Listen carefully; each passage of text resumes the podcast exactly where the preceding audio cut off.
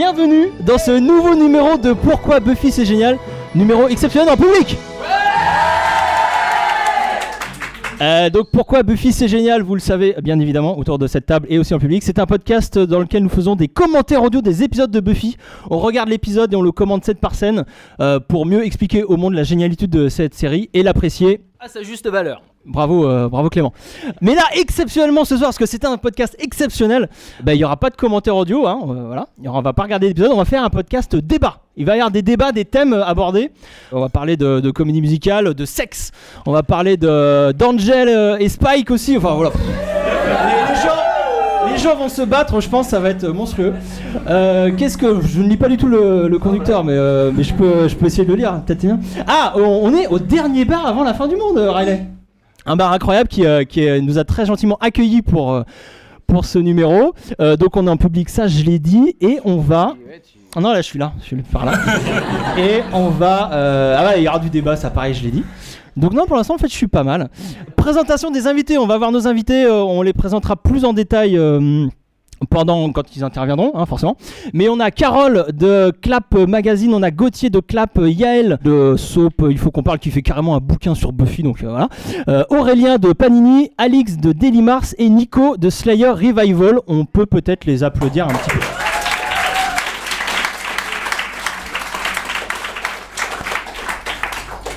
Et alors, si vous suivez notre podcast, vous savez qu'on fait toujours une rubrique gros bisous. Euh, c'est très important les gros bisous. C'est la meilleure rubrique. Et maintenant, alors peut-être que même, peut-être on va lancer un jingle, mais alors là, c'est vraiment, ça serait vraiment la folie si on y arrive. On va tenter un jingle. Timmy's down the bloody well, and if you make me miss it, I'll do what? Lick me to death? This is a time of celebration, so sit still and be quiet. Is everyone here very stoned? I love you, Xander. I'll never leave you. I'm the one who sleeps with you and feeds you, bathes you. Yeah. I see her again. Raise you a yeah. She bathed you? Nothing can defeat the penis. Et les, les gros bisous, euh, les gros bisous à Riley, quels sont-ils? Alors on voulait faire un gros bisou au dernier bar avant la fin du monde qui nous accueille ce soir, hein, bien sûr. Gros, gros bisou, merci. Et on voulait faire un très très gros bisou aux membres de Slayer Revival qui sont là-bas et à Carole. Et à Carole. Parce qu'on a eu cette idée de faire cette soirée tous ensemble à la Comic Con. Ah, Instant nostalgie. Ah, raconte, raconte tout. Bah voilà, on était, on était sous et on a décidé de faire cette soirée, donc c'était très très bien. Très bien. Merci. Mais moi j'avais un énorme bisou à faire à euh, Riley et Clément qui sont là, parce que vous le savez pas forcément, mais c'est eux qui ont organisé euh, cette soirée. Donc si ça se passe mal, c'est à eux qu'il faut se plaindre. Et si ça se passe très bien, c'est à eux qu'il faudra faire des gros bisous. Voilà. Bravo les gars. Tout de suite, on va faire le premier débat. Once More with Feeling est-il le meilleur épisode de la série Ah. J'accueille Carole. Carole, bonjour Carole. Euh, donc tu es rédactrice en chef du magazine euh, Clap. Euh, nous avons Nico, Nico qui est rédacteur euh, pour Slayer Revival. Et on a Aurélien, rédacteur pour Panini. Eh ben merci à vous trois d'être là. Donc je vais vous lancer. hein. Après maintenant c'est vous qui bossez. Moi j'arrête de parler. Tout le monde le dit. Mais est-ce vrai Et Once More with Feeling est-il le meilleur épisode de la série? Donc l'importance et la place de cet épisode dans la série. Qu'est-ce que vous en pensez? Alors je me lance? Allez, au neurodame. S'il te plaît. Je pense que c'est très difficile, vous serez d'accord avec moi, de définir s'il y a vraiment un meilleur épisode dans tout Buffy. Et je pense qu'au fur et à mesure des années, plus on regarde Buffy, plus notre avis peut changer sur euh, la place des, des épisodes les plus importants dans cette série. Et qu'à chaque fois qu'on refait des visionnages de Buffy, déjà, notre regard change, évolue, parce que nous, on change et qu'on devient de plus en plus experts sur la série. Moi, par exemple, à l'occasion de ce podcast l'année dernière, j'ai redécouvert la saison 4. Je me suis rendu compte que c'était une saison formidable, alors que je l'avais toujours détestée. est tellement formidable qu'il fera l'objet d'un d'un débat ultérieur. C'est bien fait quand même. Donc je ne m'éloigne pas du sujet. Parenthèse terminée, juste pour dire que, effectivement, pour moi, Once More with Feeling est un épisode extrêmement important dans la construction de la série, dans sa narration, dans l'évolution des personnages. Après, c'est très difficile de dire si c'est le meilleur épisode. N'en garder qu'un seul, je pense que ça serait un sacrifice énorme pour chacun d'entre nous. Mais euh, c'est un épisode à mettre au panthéon euh, de la buffologie, effectivement. Carrément. Les gars, vous en pensez quoi? Bah pareil. Super, c'était Aurélien.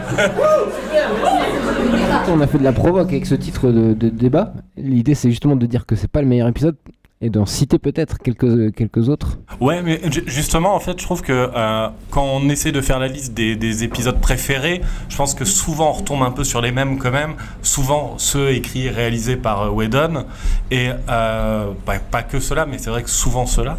Et, euh, et en, en plus, là-dedans, il y en a, je trouve, trois qui ressortent parce que c'est un peu les épisodes à gimmick. Il y a euh, Hush, l'épisode silencieux. Il y a euh, Once More With Feeling, l'épisode musical. Et il y a euh, The Body, euh, l'épisode euh, limite sans fantastique, justement, euh, voilà, et sans, et- et- et sans cœur où on meurt. Mais et c'est les épisodes un peu à gimmick, et du coup, c'est ceux qui ressortent le plus, on va dire, dans, dans- parmi les autres.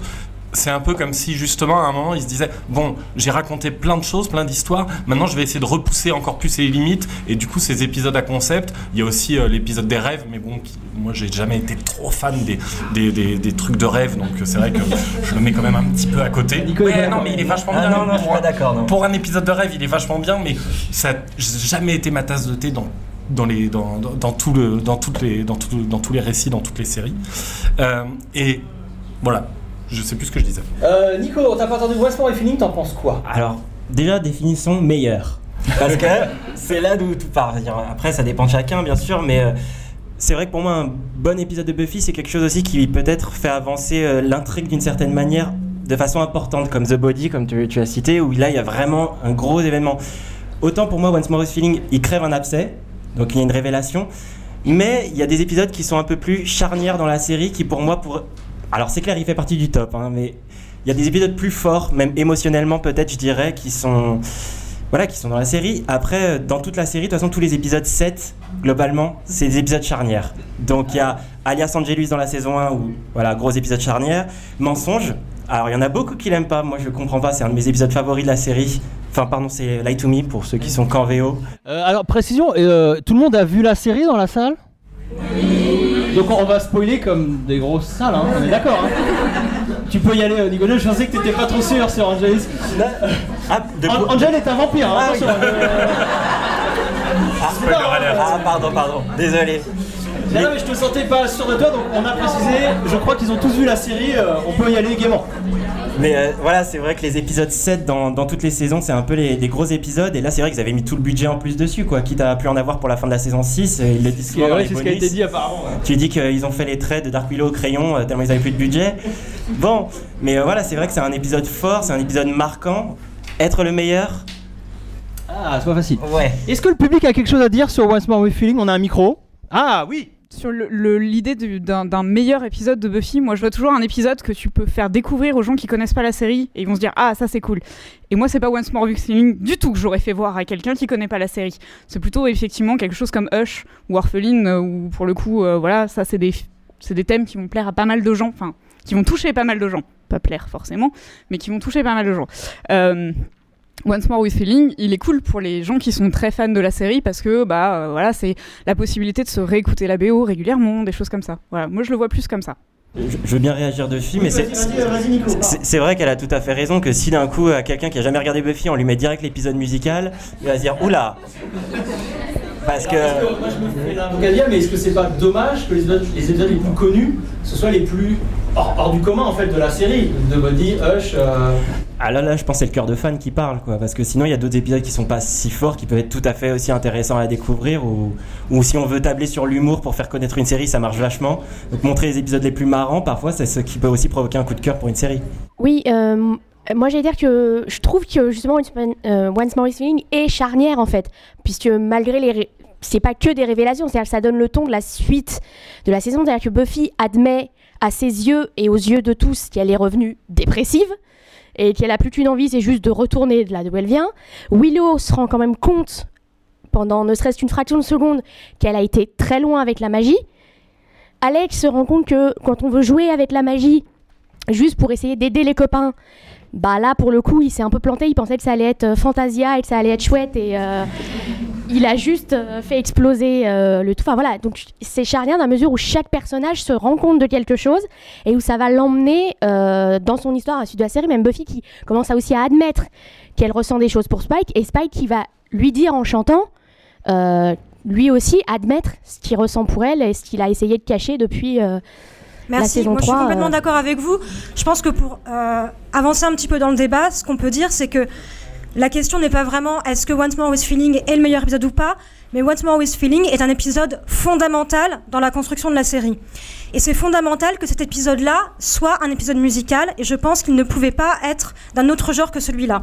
Que Joss Whedon fait un usage très très intelligent du genre comédie musicale et de ce qu'est la comédie musicale dans l'univers cinématographique américain. Il l'utilise très bien, beaucoup mieux que n'ont pu le faire d'autres séries qui ont tenté le coup. Et là où Joss Whedon et ses auteurs et ses compositeurs sont très très forts, c'est qu'ils font un vrai usage de la comédie musicale. Si on revient à la base de l'histoire de ce genre hollywoodien, la comédie musicale, c'est un genre qui alterne des moments dialogués et des moments chantés, et où le numéro chanté et ou dansé doit avoir une vraie place dans la construction de la narration et dans l'évolution des personnages. Et c'est vraiment ce qui se joue avec cet épisode-là, où ce qui va se passer dans les scènes musicales sont vraiment des moments charnières où les personnages vont faire des révélations. Vous parliez de la révélation que fait Buffy à la fin de l'épisode, de dire justement que quand elle était morte, elle n'était pas en enfer mais qu'elle était au paradis. Et que cette révélation-là, elle n'aurait pas pu la faire autrement. Il fallait, il fallait un contexte particulier pour que ce secret-là puisse être dévoilé. Et le musical permet ça, comme le musical permet à Xander et à Anya de se dire la vérité sur leur couple. Et c'est quelque chose de très drôle et en même temps de très universel ce qui se passe là. Dans cet épisode, on aborde vraiment des questions psychologiques, des nœuds dramatiques qui nous montrent à quel point Buffy est une série qui nous parle à tous, qui parle de l'humanité dans le sens le plus précis, le plus, pro- le plus profond possible. Il se joue plein de choses d'un point de vue émotionnel très très intéressant et que le musical permet de faire passer sans que ce soit niais et sans qu'on soit complètement dans le soap. Je me demandais, euh, donc du coup, tout bêtement, quel est votre euh, meilleur épisode selon vous de, de la série Tout bêtement, en fait? Aïe. Tu es un monstre. Ça ne se pose pas une question pareille. Moi, je suis un méga fan de comédie musicale, en fait, à la base. Donc, je dirais. Quand même. Moi, je- moi, Donc quand même. moi c'est quand même mon épisode préféré. Au, au bout du compte, si je devais vraiment en choisir qu'un, euh, voilà, la mort dans l'âme, etc. Mais je dis ça, et le lendemain, je dirais The Body, et Oui, le surlendemain, j'en dirais un autre. Mais c'est vrai que c'est les. Les deux qui me viennent le plus naturellement, c'est Once More with Feeling et The Body. Euh, même si, en fait, encore une fois, c'est vrai que c'est les deux qui sont peut-être les moins dans la ligne habituelle de, de- de ce que nous donne Buffy contre les vampires. Donc, Donc alors, on peut faire un petit sondage à la volée là, euh, le public. Est-ce que pour vous, Once More with Feeling, c'est le meilleur épisode de la série? Ah Moi, je crois qu'on a la réponse à notre question. Que- Unanime. Ouais, je crois que c'est bon. Moi, pour finir, je voulais quand même noter que hum, tu l'as évoqué, c'est souvent, on cite souvent les épisodes réalisés par Joss Whedon. Et euh, si on parle deux minutes de mise en scène, cet épisode est formidablement réalisé. Ouais. Il y a des plans qu'on voit quasiment jamais à la télé euh, dans ce truc. Voilà, c'était juste euh, pour euh, ça. Les épisodes réalisés par Joss Whedon ont, ont quelque chose de supplémentaire en, en termes d'image. Et, et il l'explique très souvent, il dit que comme c'était lui le chef, il pouvait se permettre de faire des choses qu'il n'aurait pas autorisé à d'autres réalisateurs. Et c'est aussi donc pour ça, et parce que c'est un génie. Mais voilà. Est-ce qu'on peut rappeler aussi que la saison 6, c'est la saison où Buffy passe de la Warner Bros à UPN et que ce changement de chaîne permet aussi à Joss Whedon de s'autoriser des choses qu'il ne pouvait pas s'autoriser Oui. avant en termes de liberté créative, même si dans un champ de contraintes, il a réussi à faire des choses incroyables et que Buffy, c'est bien un bon exemple de qu'est-ce qu'on peut réussir à réaliser dans un champ de contraintes, sur une grosse chaîne, à destination d'un public soi-disant adolescent, mais en ayant très peu de possibilités de montrer de la violence, de montrer du sang, etc. Et comment Joss Whedon s'est beaucoup affranchi de, de ces contraintes-là. Et dans la saison 6, il explore plein de choses et Once More With Feeling en est un exemple éclatant. Est-ce qu'on on a là on a fait le tour quand même, hein, on, est, on est bien. On a, vous voulez rajouter, si vous voulez, vous pouvez rajouter non, c'est bon? On va on va tout de suite passer à la suite. Ok, j'ai le droit? Alors je lance un débat maintenant incroyable. On remercie nos trois intervenants.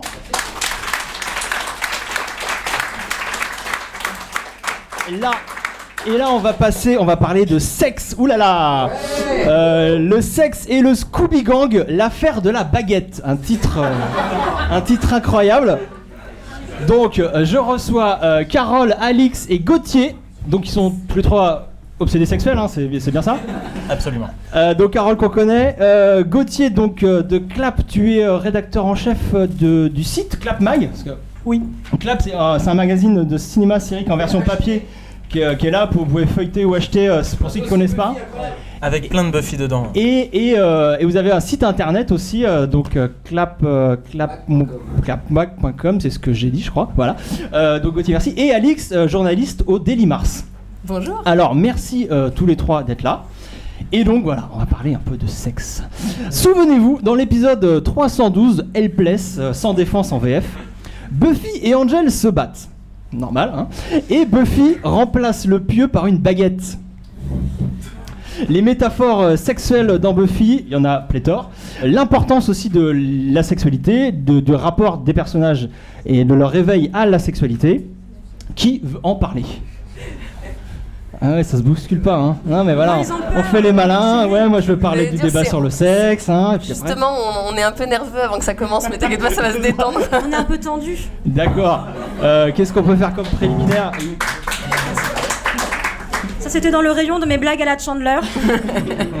voilà. Bah, non, pour commencer, on peut dire déjà qu'effectivement, il y a plein de petites blagues sexuelles très faciles dans Buffy pour nous faire rire parce qu'on les comprend tous. Ça crée de la connivence avec le public. Il y a le coup de la baguette. Il y a le Magic Bone de, de Jonathan dans le début de la saison 6. Don't touch my magic bone.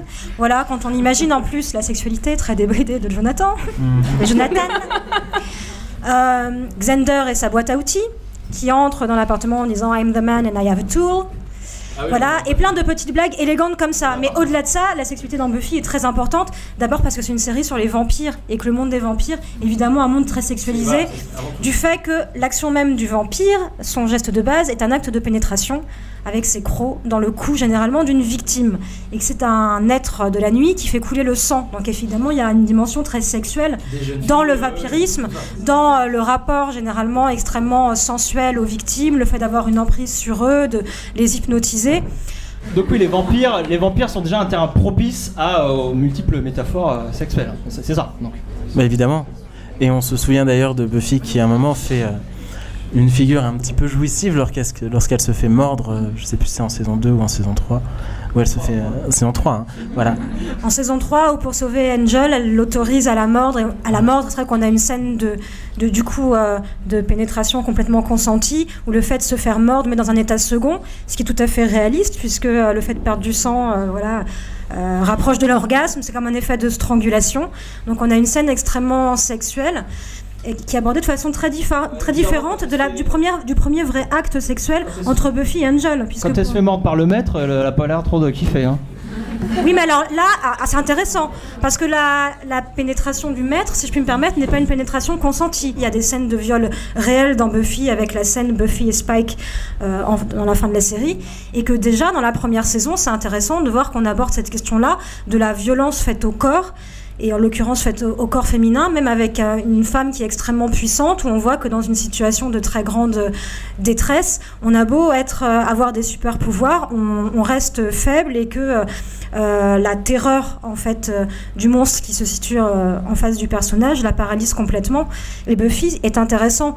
Il y a plein de choses très drôles dans le rapport à la sexualité, mais la série aborde aussi vraiment la sexualité dans toutes ses variantes et aussi dans toute sa dans toute sa violence et la façon dont la sexualité parfois n'est pas n'est pas consentie. Donc le vampirisme permet d'aborder cette question-là et, euh, et voilà et de toute euh, l'ambiguïté de ce sujet. Euh, non, Alice, qu'est-ce que tu as à nous dire euh, là-dessus? Oui, je trouve, euh, je rebondis sur ce que disait Carole. euh, c'est vrai que c'est Buffy, c'est vraiment un- une série qui est hyper intéressante de ce point de vue parce qu'elle elle prend le parti de montrer la femme euh, comme une femme qui choisit. C'est voilà une des premières séries qui, montre la sexualité féminine complètement du point de vue de la femme.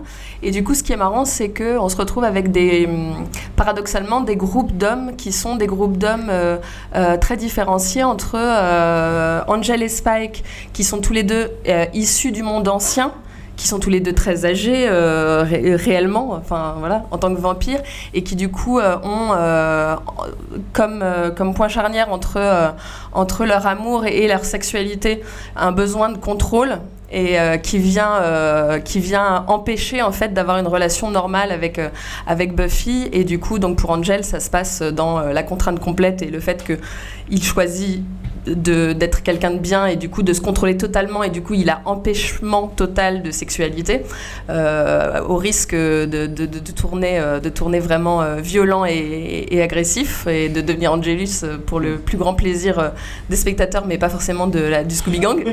Euh, et, euh, C'est génial, d'accord, hein. il est plus, plus sympa qu'Angel.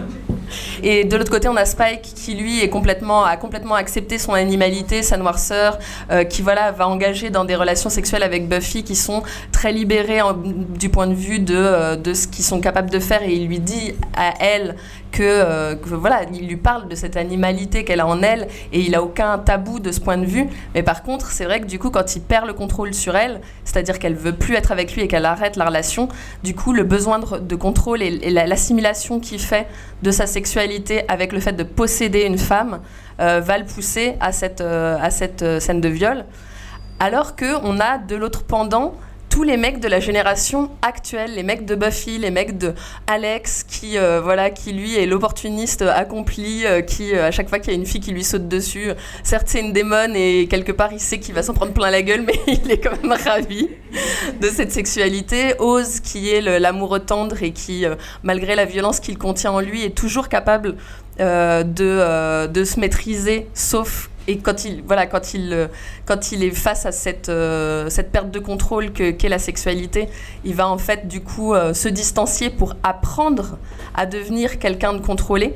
Et pour revenir, il espère à son amour, voilà. Et il y a Anya qui est un personnage génial là-dessus parce qu'elle, elle est, elle est un peu le pendant complet, c'est-à-dire qu'elle est à la fois ancienne, elle est, du coup, elle a, elle a vécu la sexualité euh, du point de vue féminin avec le contrôle et du coup en étant complètement contrôlée. Et du fait qu'elle a été une working girl, qui a été une démon, qui a été une revenge demon en plus pendant tellement d'années, elle, elle a pris le contrôle complet de sa vie, donc de sa sexualité. Et du coup, quand elle arrive, elle est toujours extrêmement déplacée. Et dans ce qu'elle dit et dans ce qu'elle fait. Elle est en permanence, dès qu'elle parle de cul, euh, elle est, elle est quand, elle voit, quand elle voit Zander avec une pelle, elle est complètement. euh, et elle, elle dit Oh là là, mais qu'est-ce qu'il est beau, mon homme. Je pense à plein de scénarios sexuels dans ma tête. Et elle le dit tout fort, tout le monde est. Voilà. Parce qu'elle a le complet contrôle de ses envies et de, et de sa sexualité et que ça ne la dérange pas d'avoir le pouvoir dans ce contexte et de la- de l'affirmer sans, sans aucun problème. Et du coup, les filles, euh, Buffy et, et Willow, vont, elles, apprendre, euh, comme des filles de notre époque, à contrôler cette chose-là, à profiter à la fois de leur liberté et de leur contrôle possible, et en même temps à faire euh, avec les mecs qu'elles ont aussi autour d'elles et qui sont plus ou moins clairs avec cette notion de, de contrôle. Ouais, Est-ce que justement, même au-delà de la sexualité, au, au niveau des relations hommes-femmes, est-ce que la série, euh, j'ai bien aimé quand tu parles de, euh, Angel et Spike qui sont des hommes d'un ancien temps, euh, par rapport à Oz et Xander qui sont des hommes euh, de notre époque, et euh, est-ce que c'est pas ça aussi que la série nous dit, c'est qu'elle nous dit qu'on a hum, pendant des centaines et des milliers d'années, on nous a dit bon bah l'homme domine la femme, euh, c'est lui qui décide, c'est lui qui est machin. Et là, euh, on se retrouve dans cette série avec des femmes fortes. Et donc les mecs sont paumés complètement, ils ne, savent plus comment faire parce que pendant très longtemps on leur a dit euh, bah non mais c'est toi le chef, c'est toi l'homme fort, c'est toi qui domine, c'est toi qui dois faire ça. Et euh, est-ce que c'est pas ça aussi que la série essaye de nous dire, d'expliquer euh, à tout le monde que maintenant les relations sont plus comme ça? Mais justement, voilà, pour moi, euh, Xander et, et Oz sont pas du tout euh, paumés en réalité. Ils, sont, euh, ils, font comme les filles, c'est-à-dire qu'ils apprennent au fur et à mesure. Oui. Ils- les filles, elles expérimentent aussi, elles sont pas en contrôle Oui, dès voilà, le départ. ouais. Donc en fait, pour moi, Xander et Oz, ils ont une vision qui ne met pas de barrière entre euh, leur vie sexuelle et leur vie amoureuse, pour Alors moi. J'aurais juste un petit bémol par rapport à Xander, c'est que malgré tout, c'est un personnage assez misogyne. Faut quand même retenir ça. Je, je trouve que l'évolution de Xander est extrêmement lente. Mais il le dans, fait les pas premières, dans, les, dans les premières saisons, il a un côté ok très boy, très boy next door, mais il est quand même extrêmement misogyne, souvent homophobe, et que c'est quelqu'un qui a du coup un rapport assez complexe à son corps, à l'autre, aux autres et à l'altérité en général. Ce qui est intéressant, c'est que le personnage évolue énormément. Mais même dans sa relation avec Anya, il a quand même parfois un côté un petit peu bossy. Alors, ce qui est très intéressant, c'est qu'il est en face d'une nana comme Anya, qui, comme tu le disais, est une fille très libérée, qui a beaucoup appris, qui sait beaucoup de choses, et qui est à la hauteur justement pour le faire évoluer et l'amener à être une meilleure version de lui-même encore. C'est ça qui est très intéressant. Mais que le personnage revient de loin, on va dire. Ben, c'est marrant parce que du coup, à la fois, ce que tu dis sur euh, Xander, je l'entends complètement et je suis d'accord avec toi sur le côté misogynie. En Alix même- est fan de Xander, on n'a Ouais, pas ouais, précisé, ouais, voilà. je suis- C'est mon personnage préféré. Soyons clairs, donc évidemment, je vais un tout petit peu venir à sa rescousse parce que On vous se calme. quand même, on a peut-être pas besoin de garder ça comme ça. Mais, euh, mais c'est aussi le côté, il est un peu. euh, il paraît un peu misogyne dans ce monde où il a décidé de suivre des nanas qui, elles, ont le pouvoir. Je veux dire que ce soit euh, dans les faits, c'est-à-dire que Buffy, elle a dès le départ le pouvoir, ou des nanas qui vont prendre beaucoup plus de pouvoir que lui, par, par l'exemple de Willow, qui, qui est sa pote de toujours, qui le regarde avec admiration au début et qui ensuite devient une magicienne alors que lui est à- se sent comme un vermisseau à côté d'elle. Pour moi, il a, il a cette euh, misogynie internalisée des mecs de notre époque qui ont l'impression que dans le couple, il faut qu'il soit l'homme, et je tape des points sur la table pour ceux qui ne le voient pas, euh, voilà, en mode je vais être le mec. Et en même temps, il a cette capacité de comprendre qu'il n'a pas besoin d'être le centre du monde tout le temps. Du coup, c'est une misogynie qui est beaucoup moins. euh, qui, qui- qui est beaucoup moins le, le côté Angel de, qui, qui finalement est très misogyne aussi dans le sens où il passe son temps à essayer de protéger Buffy Ah, je comme suis si elle avait besoin de protection quoi. Du je coup pense que très euh, Angel voilà. est un personnage odieux à ce niveau-là, mais je pense qu'on en parlera à la fin dans le débat Angel versus Spike. Je sais pas pourquoi. Dit, Oui, oui, Gauthier. On parle quand même d'un personnage qui a commencé à la série en étant euh, totalement émasculé parce qu'on lui disait clairement qu'il avait besoin d'une petite blonde pour le protéger. Le mec qui euh, avait besoin d'être. euh, Mais oui, non. c'est un débat, je le rappelle, c'est un débat. Au tout début, au tout début. Le, le mec a quand même eu besoin de se prouver qu'il pouvait lui aussi sauver le monde à sa façon et avait besoin de, pas de taper des points sur la table, mais de se- aussi de, se- de, de devenir un peu plus masculin pour se prouver qu'il était aussi capable de faire des choses. Alors après, ça a aussi les côtés négatifs qu'on lui accorde et les côtés négatifs que Carole soulève. Mais euh, dans un univers où il est le seul sans pouvoir, il fallait qu'il qu'il man up quoi. Malheureusement, ça se voilà, ça, ça se manifeste pas toujours de la meilleure des façons. Mais ce que je trouve hyper intéressant, c'est que mine de rien, la morale sur Xander, justement, c'est que euh, il est tout le temps, il a tout le temps envie d'être l'homme de la situation dans le sens l'homme, c'est-à-dire, euh, enfin la version, euh, les qualités qu'on attribue à euh, la masculinité, que ce soit du coup le contrôle, la protection, euh, la capacité à euh, gérer euh, et, et pour les femmes. Euh, et en fait que euh, il réinvente une masculinité parce que du coup lui il est euh, il va se rendre compte que son pouvoir dans le groupe ça n'est pas le fait de, de devenir le général en chef, ça n'est pas le fait de devenir le mec qui a la mitraillette et qui va tuer tout le monde ou qui a la force physique.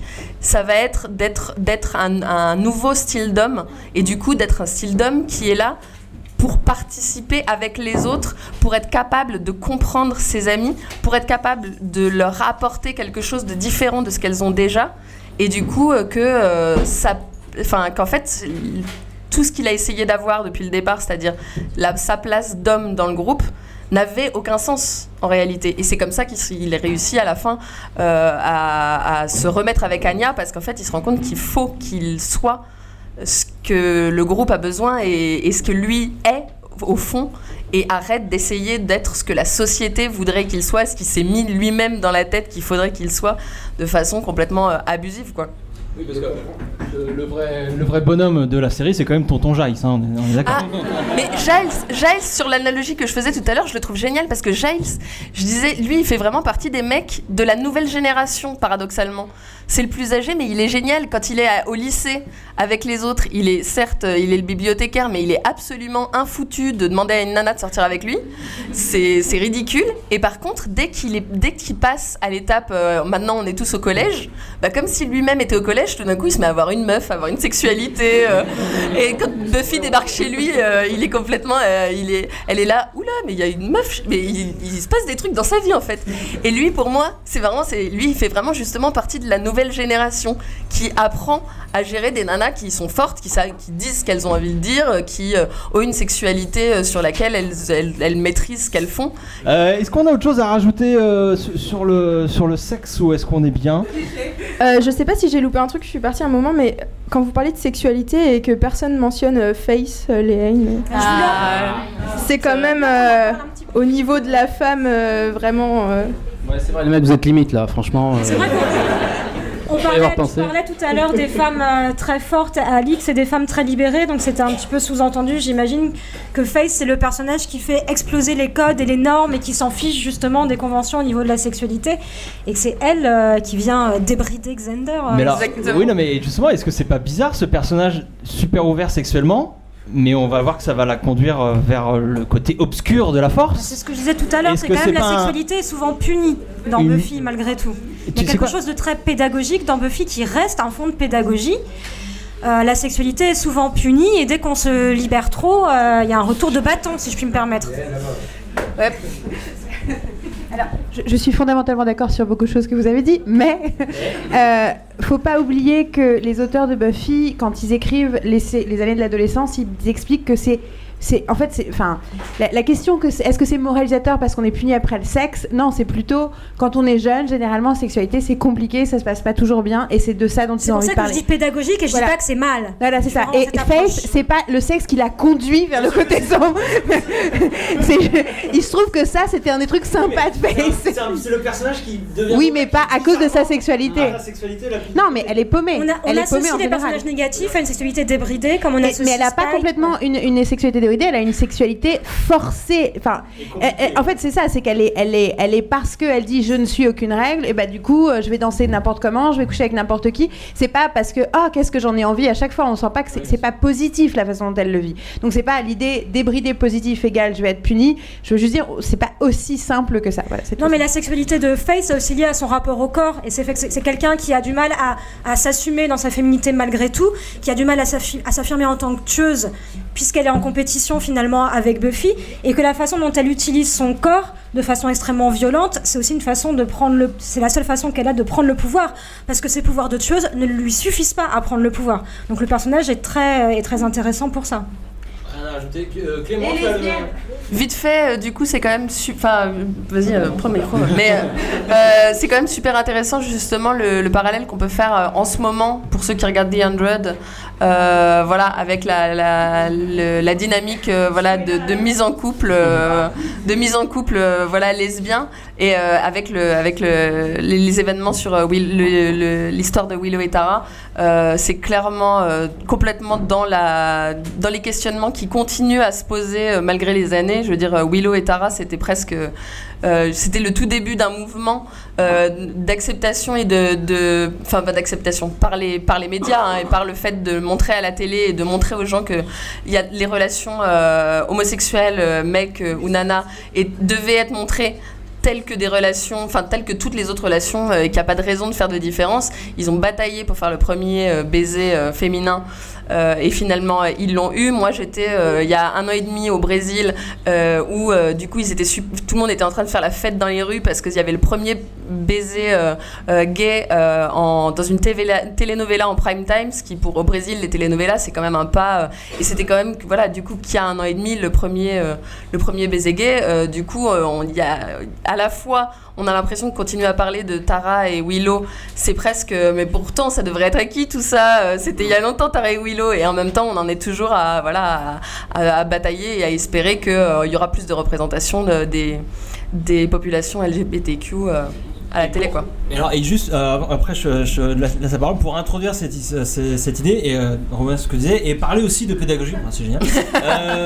Euh, on est à quelques temps, bah, justement au Comic Con, on avait interviewé Patrice Giraud qui publiait les magazines Buffy officiels à l'époque, la grosse mode Buffy, et il nous disait que c'était fascinant le courrier monstrueux qu'il recevait de jeunes filles qui se, qui se voyaient dans Willow, qui, que le personnage de Willow avait aidé dans leur construction et que euh, pour être aussi euh, en charge de Star Wars et de plein d'autres choses geeks, il avait trouvé que c'était euh, vraiment un raz-de-marée euh, le, le phénomène Willow et le phénomène euh, Buffy à, cette époque-là. Voilà, c'est pour introduire cette histoire. Tout à l'heure, euh, on parlait justement de tout ce que Joss a réussi à faire sous la contrainte, et bah, c'est notamment ce qu'il a fait par deux fois avec Willow et Tara, puisque en saison 4, il était très compliqué de montrer ce qui allait se passer entre Willow et Tara, et la scène de magie où Tara va euh, pousse Willow à aller ch- chercher de quoi ramener la vraie, la vraie Buffy dans son corps et la vraie Buffy dans son corps est absolument fantastique, dans la mesure où on comprend très bien ce qui se passe pour Willow, sans que ce soit réellement montré. Donc, euh, donc ce qu'il a réussi à faire et même dans l'épisode musical justement dont on Bah parlait tout à l'heure, où la chanson de Tara, mais c'est juste aussi un festival où euh, que ce soit en, en VO, d'ailleurs ça a été totalement sucré en VF, enfin quasiment sucré en VF.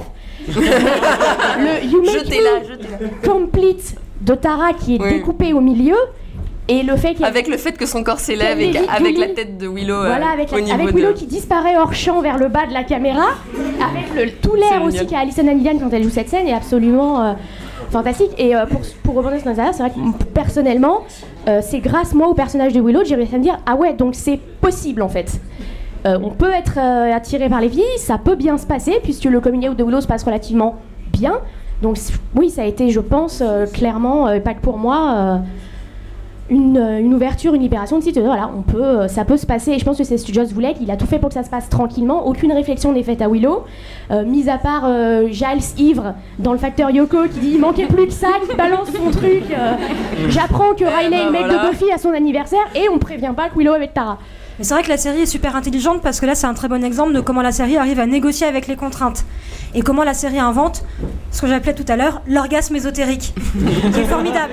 Et comment la série met en scène le plaisir féminin, ce qui est quand même hyper rare à cette époque-là. Et je pense que c'est à partir du moment où euh, justement la, la relation entre Tara et Willow se développe, qu'on s'intéresse à ce que c'est que le plaisir féminin et que dans les relations hétéro qui sont montrées avant, c'est extrêmement rare. On parlait de la scène quand même d'orgasme de Buffy qui se fait mordre, mais dans les relations sexuelles, Willow ose effectivement tout est ellipsé et que la question du plaisir féminin est quand même très en retrait et que là voilà le You Make Me Complete euh, dit bien les choses et qu'il y a beaucoup de scènes comme ça très très intelligentes dans la présentation de la relation entre Tara et Willow que la question du baiser euh, a été longtemps retardée que l'équipe a beaucoup bataillé pour pouvoir euh, représenter ce, ce baiser-là, qui n'en est que d'autant plus fort, et que justement, en ne mettant pas forcément en scène les corps dans des scènes de sexe classiques, la série dit plein de choses sur la sexualité, la sexualité féminine, et que la sexualité ne s'arrête pas juste euh, à euh, deux corps qui s'entrechoquent, mais que c'est bien, bien autre chose, et qu'il y a la question euh, justement de l'effet de trans qui est hyper, hyper intéressant, et qu'on en parle très très peu, et qu'on le montre très très peu, ça à l'écran, au cinéma et à la télévision. Voilà que la sexualité, c'est pas juste quelque chose de charnel, que ça va plus loin, et là je pense que la Buffy est d'une extrêmement grande subtilité sur ce sujet. Effectivement, petite intervention euh, dans le public. Ouais, bonsoir. Euh, je voulais dire juste une petite remarque, c'est que euh, Joss Whedon en fait a l'intelligence avec Buffy en fait de parler le mieux de sexe au moment où il n'en parle pas. C'est-à-dire que dans tous les scénarios en fait on parle toujours, il y a des vannes de cul, il y a des scénarios qui parlent explicitement de sexe, mais en fait faut, pas perdre de, de vue en fait le principe même de la série, qui est en fait une comment dire une maturation en fait d'un personnage féminin qui au départ ne s'accepte pas. Le principe de la tueuse c'est ça, c'est-à-dire que j'ai une, une mission, je l'accepte pas. Au, fur et à mesure en fait je vais finir par l'accepter, je vais finir par m'accepter moi.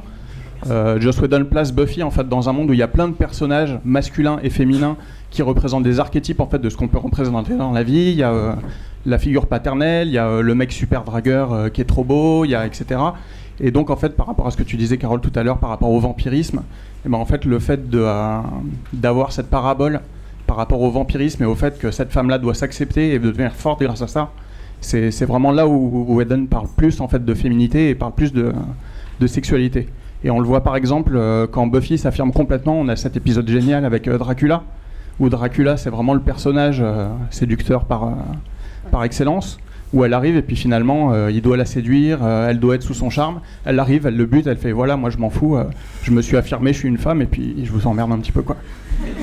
Mais et je rebondis aussi sur le, génie de Whedon euh, de ce point de vue-là, c'est-à-dire que pour moi, il, il s'est aussi amusé à, tout décrire dans la sexualité, dans le sens où il a, aussi euh, euh, réussi à montrer, même si c'est de façon légère et, subtile, le fait que la sexualité, même quand on est amoureux, c'est pas forcément génial tout le temps. Et du coup, il y a tout ce truc avec Riley, elle se lève après, après qu'ils aient fait l'amour, elle, quitte le lit et elle va patrouiller dehors et elle va aller euh, buter du vampire parce qu'il lui faut sa décharge d'adrénaline avant d'aller se coucher et qu'elle l'a pas eu euh, et qu'en fait et, en fait il y, y a vraiment toute cette question qui se pose euh, dans ce couple là et dans le couple avec Riley qui est euh, est-ce que la sexualité doit être centrale dans le couple? Est-ce que la passion est obligatoire? Est-ce que euh, on peut aimer en étant euh, en étant enfin voilà juste euh, en étant en aimant la personne et en ayant envie de d'une relation avec cette personne là basée sur potentiellement autre chose qu'une sexualité débridée aussi. Euh, le cahier des charges de Buffy, c'était quand même aussi surtout de placer euh, tous les problèmes du monde réel dans un univers fantastique. Et forcément, quand on met en scène des personnages de 15-16 ans, la sexualité, c'est dedans. La- la- les balbutiements de la sexualité, la- les balbutiements de, de la personne qui s'affirme, ça passe par, euh, par tout ce qu'on voit au lycée. Quand Willow tombe amoureuse d'un mec derrière un ordinateur alors que c'est un démon, c'est un risque qu'on. Enfin voilà, en plus à l'heure actuelle, ça arrive 15 milliards de fois. quand euh, Alex euh, a un crush énorme sur sa prof, voilà, c'est des situations qui seront toujours déformées par le fantastique, mais qui étaient là pour refléter ce que chacun a vécu. Et on a tous eu une fascination pour un ou une prof un jour. Et euh, à, la, à la même époque, il y avait Dawson. Et euh, dans Dawson, il y avait quand même Pacey, qui son premier gros crush, c'était aussi quand même euh, une professeure. Il y en a qui arrivent. vraiment pas mal, hein, ça, professeur. voilà. Mais c'est très bien, vous avez été extrêmement long sur le sexe. On est très endurant, on peut encore continuer deux heures. Mais il y a 15 milliards de choses à dire. Plus c'est long, plus c'est bon, on me dit dans la salle. La sexualité d'Andrew et Jonathan. Eh ben, on en parlera euh, à un autre moment. Alors, on fera un podcast hors série sur la sexualité d'Andrew et Jonathan. effectivement dans leur relation et je pense qu'on peut faire un podcast juste pour eux. Voilà, bon, on fera ça. Mais, mais on va passer euh, quand même à un autre débat. Un débat euh, sur la saison 4. Et notamment du personnage de Riley, éventuellement, hein, dont on peut parler ou pas. Donc j'appelle. J'appelle Alix, Yael et Nico pour nous parler donc du personnage de Riley, mais surtout de la saison 4. Est-ce que la saison 4, qui est généralement la moins appréciée, est-elle vraiment si mauvaise ou pas? Tout comme le personnage de Riley. Donc on accueille Yael qu'on n'avait pas encore vu. Yael, donc tu écris pour euh, le Soap, le, le MOOC de série. C'est ça. Euh, tu as un podcast qui s'appelle euh, Il faut qu'on qu'on parle. parle sur un site qui s'appelle icannotsitstill.com. Et, et tu, es, tu vas nous bientôt nous faire un bouquin carrément sur Buffy quoi. Je suis en train d'écrire un bouquin sur Buffy, ouais. On a très très hâte. Non mais s'il n'y a pas d'enthousiasme, je ne fais pas. C'est gentil, merci. J'ai besoin de beaucoup de courage, il y a beaucoup de choses à dire. Alors, saison 4, Nico, qu'est-ce que tu penses de cette saison 4 Eh ben, moi, c'est une de mes préférées. Ah Dés- Désolé, mais oui, globalement, je trouve que bizarrement, euh, tout le côté dépaysement au- à l'université, bah, c'est peut-être quelque chose que j'ai peut-être ressenti aussi pour ma part quand je suis à l'université. Donc c'est pour ça que la série me parle pas mal à ce moment-là. Mais j'aime beaucoup le fait que le groupe qui était très soudé à la base s'effile un petit peu au fur et à mesure pour essayer de se retrouver parce que souvent les relations euh, post-lycée changent et évoluent et parfois pas dans le meilleur et j'ai trouvé que la saison elle, euh, elle montrait ce côté-là euh, de manière très intéressante et même aussi pour les adultes avec Giles voilà je trouvais que voilà que c'était pas si raté que ça Mais, en fait, je pense que le truc, la vraie vérité sur la saison 4, c'est que c'est la saison qui est la plus faible dans la mythologie, dans les, dans les arches narratives, dans ce que ça dit, dans comment. puis avec le méchant que les gens, qui intéresse le moins les gens. Et il y a le problème Riley, on y viendra après. Mais en fait, c'est une des saisons les plus fun à regarder. Et ça, c'est le truc qu'on oublie, c'est qu'il y a des, certains des meilleurs épisodes de la série sont dans la saison 4. Donc automatiquement, ben, et ce, il y a plein d'épisodes entre guillemets faibles qui sont des épisodes hyper drôles. Il y a genre 5-6 épisodes magiques à mourir de rire dans la saison. Donc du coup, ben, c'est difficile de la détester vu que c'est celle qui est la plus facile à regarder quelque part. Parce qu'on pleure moins dans la saison 4 aussi. non mais c'est vrai, on rigole, on pleure pas, on n'est pas... euh, il nous brise pas... il nous- Enfin bon, avec Ose un peu, mais le reste du temps, ça va en fait. plus légère. Pourquoi c'est la plus détestée? Euh, bah, à cause d'Adam, je pense. euh, Ouais, les gens n'ont pas partagé l'initiative. Et j'ai une théorie que j'avais déjà à l'époque, c'est que la force des méchants de Buffy, c'est que euh, Whedon et compagnie, c'est-à-dire les auteurs, se passionnent pour leurs méchants. Or, dans la saison 4, ils ont choisi, ah, on va prendre un méchant qu'on aime vraiment pas, on va parler des militaires. Et ils n'ont pas parlé de, de gens qui les fascinaient ou d'une institution qui les fascinait. Ils ont parlé d'un espèce d'une vague, vague fantasme gouvernemental d'un truc que clairement c'est des antimilitaristes. Et donc quelque part ils sont tout de suite moins humains, moins intéressants, moins profonds que tous les autres méchants de toutes les autres saisons parce que c'est ah bah c'est des militaires et un peu ça s'arrête un peu là en fait. Et Adam c'est quoi? Bah c'est un militaire. Et en gros je pense qu'ils n'avaient pas grand chose à dire et donc du coup les gens qui la regardent, euh, qui la binge, qui la bouffent d'un coup sont plombés des fois par cette saison 4 en se disant Ah, le méchant il est pas intéressant Adam il sert à rien alors qu'en fait c'est genre dans 4 épisodes quoi enfin il arrive à l'épisode 13 euh, on le voit dans 5 épisodes 5 Ah, mais 6 ils en parlent épisodes. Il est dans 4 épisodes, mais on en parle beaucoup. on n'en parle pas tant que ça et c'est juste C'est que très, il très est- lent à se mettre en place, en il est tellement chiant que tout le monde dit Euh, ça a plombé toute la saison. Mais en fait, non. Et pour moi, c'est pour ça que c'est la plus détestée. Et c'est aussi parce que l'arc narratif est presque le plus celui qui fait le moins écho. C'est ah, on est dispersé, on se retrouve. C'est pas euh, tous les choix existentiels qu'il y a dans les autres saisons qui sont par contre des trucs euh, hyper forts et hyper profonds. Quoi. Mais moi, ce que je pense, c'est surtout ils ont peut-être un peu raté euh, le côté du méchant. En fait, le vrai méchant qui aurait pu vraiment marcher pour moi, c'était Maggie Walsh.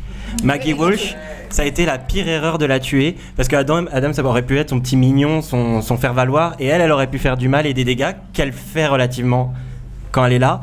Pour moi, ça a été ce côté-là qui a été un petit peu raté parce que franchement, elle fait chier, on la déteste. Enfin, pour moi, les personnages que je déteste le plus de la série sont dans la saison 4, c'est Walsh et Veruca. Donc. Parker. Ah, et, Mais non, Parker, non, je euh. Parker est pas dégueulasse. Non, Parker, il est, Oh, euh, il est Eh, ne, ne me dites, ne me dites pas que vous avez pas tous adoré dans Beer Bad quand Willow elle lui fait mais t'es qu'un con. Oui, oui. Attendez, là c'est juste un Non, moment moi, moi, je, préfère, je préfère quand il se prend un coup de bâton dans la gueule. En fait, Oui. franchement. euh, Ou, ou quand Riley lui fait un coup. Là, non, là Riley. euh. Non, mais le Parker Bad, je lui donne un coup de bâton sur la tête, moi ça m'a fait beaucoup rire. Ça, Moi, c'est ma- c'est marrant parce que Adam, euh, à la fois, oui, bon, il est hyper mal utilisé. euh, il y a tout le côté euh, où il découvre le monde et où il essaye d'intégrer le monde qui aurait pu devenir intéressant. Et en réalité, ce que je trouve drôle, c'est qu'en fait, ils se sont piégés eux-mêmes avec leur concept, pour moi. C'est-à-dire qu'ils voulaient faire une opposition entre, enfin, le fait qu'on ne pouvait pas construire Buffy qu'il fallait justement presque un, clin d'œil aux fans en disant Buffy si on la regarde pas dès le départ et qu'on voit pas son évolution elle n'a aucun intérêt. Bah pour moi Adam c'est ça. C'est Adam c'est Buffy. Euh, il a des pouvoirs il est voilà. Mais il a pas d'amis il a pas construit des liens il a pas gérer l'appropriation de ses pouvoirs et, et gérer des problèmes euh, liés à ça, bah en fait, du coup, il est, il est vide de sens. Et résultat, on se retrouve avec un- un personnage de méchant qui, alors, à la fois, ils essayent de le montrer pas comme un méchant, mais comme une espèce de créature de Frankenstein nouveau-né et en même temps maléfique. Et du coup, son absence de profondeur, pour moi, c'est ça qui est intéressant. Et en même temps, du coup, pour qu'il y ait absence de profondeur, faut qu'on voit le personnage pendant euh, deux épisodes et encore. euh, du coup, bon, c'est- très très limité, quoi. Enfin, ça a marqué beaucoup de gens et puis il y a plein de choses vachement fun dans, dans cette saison. Moi j'adore Beer Bad aussi, je trouve que Beer Mais- Bad est à mourir de rire. On est d'accord. Merci. On est d'accord. Euh, tout le monde dit que c'est un sale épisode. Moi, je trouve que voilà, Parker Bad, je ne m'en lasserai jamais. Euh, et il y a les épisodes de Faith qui sont magnifiques. Oui. C'est pour moi, parce que moi, j'adore Faith en principe. J'aime pas vraiment comment c'est exploité dans la saison 3. En fait, j'ai beaucoup de mal à y croire. Je trouve que ça marche sur le papier, ça marche moins dans les épisodes. Et dans la saison 4, pour moi, c'est là où Faith commence à réellement avoir une âme et à exister et, n'être, et pas juste être cette espèce de oui ce concept ce concept de l'anti Buffy de et puis le concept ah, c'est un peu le concept du nihilisme euh, en chair et en os. Et du coup j'ai du mal à croire à Faith jusqu'à cette euh, cette saison 4 et cet épisode incroyable où tout d'un coup euh, elle, elle découvre son âme en fait. Et nous aussi par la même occasion superstar c'est génial superstar Excellent, superstar. non, ils ont Yoko Factor quand ils s'engueulent tous et que Jess est complètement bourré à côté. Je suis désolée aussi, ça c'est génial. Non, non, la saison 4 est vachement fun, mais thématiquement, c'est la plus faible. Le côté, en effet, c'est une saison qui est là pour montrer que, per- enfin, que personne d'autre que Buffy ne réussit à être Buffy. Parce que Faith, quand elle l'essaye, et ben en fait, elle a, elle a pas la capacité de le faire non plus parce qu'elle a ses, trucs, ses propres trucs à gérer. Et du coup, euh, voilà, du coup, Riley peut pas être Buffy, euh, Spike peut pas être Buffy, euh, Faith peut pas être Buffy, et finalement, Adam peut pas être Buffy non plus. Résultat, euh, Buffy est obligée d'être Buffy. Et c'est quand même pas facile pour elle, on est d'accord. On n'a pas parlé d'un autre truc, c'est est-ce que c'est parce que cette saison 4 se passe pas au lycée et que c'est à la fac et que c'est pas du tout pareil et que c'est que les personnages ont perdent leur repère, le spectateur aussi. Voilà, c'est un énorme changement volontaire et est-ce que c'est pas pour ça qu'on quand on la regarde on se dit c'est quand même moins bien, ouais, c'est pas pareil, exactement. Si, mais euh, moi, euh, en, en- j'y repensais euh, la je sais pas, 200e fois où je voyais, quand on recommençait la saison 4 avec quelqu'un, et je, disais, je me disais en même temps, plus, je, j'en connais, plus je connais un peu le sujet des scénaristes et du travail de scénariste, plus je me dis qu'en fait c'est un challenge. Ils ont réussi à faire quelque chose d'absolument incroyable en faisant un reboot. En fait, un reboot complet de la série.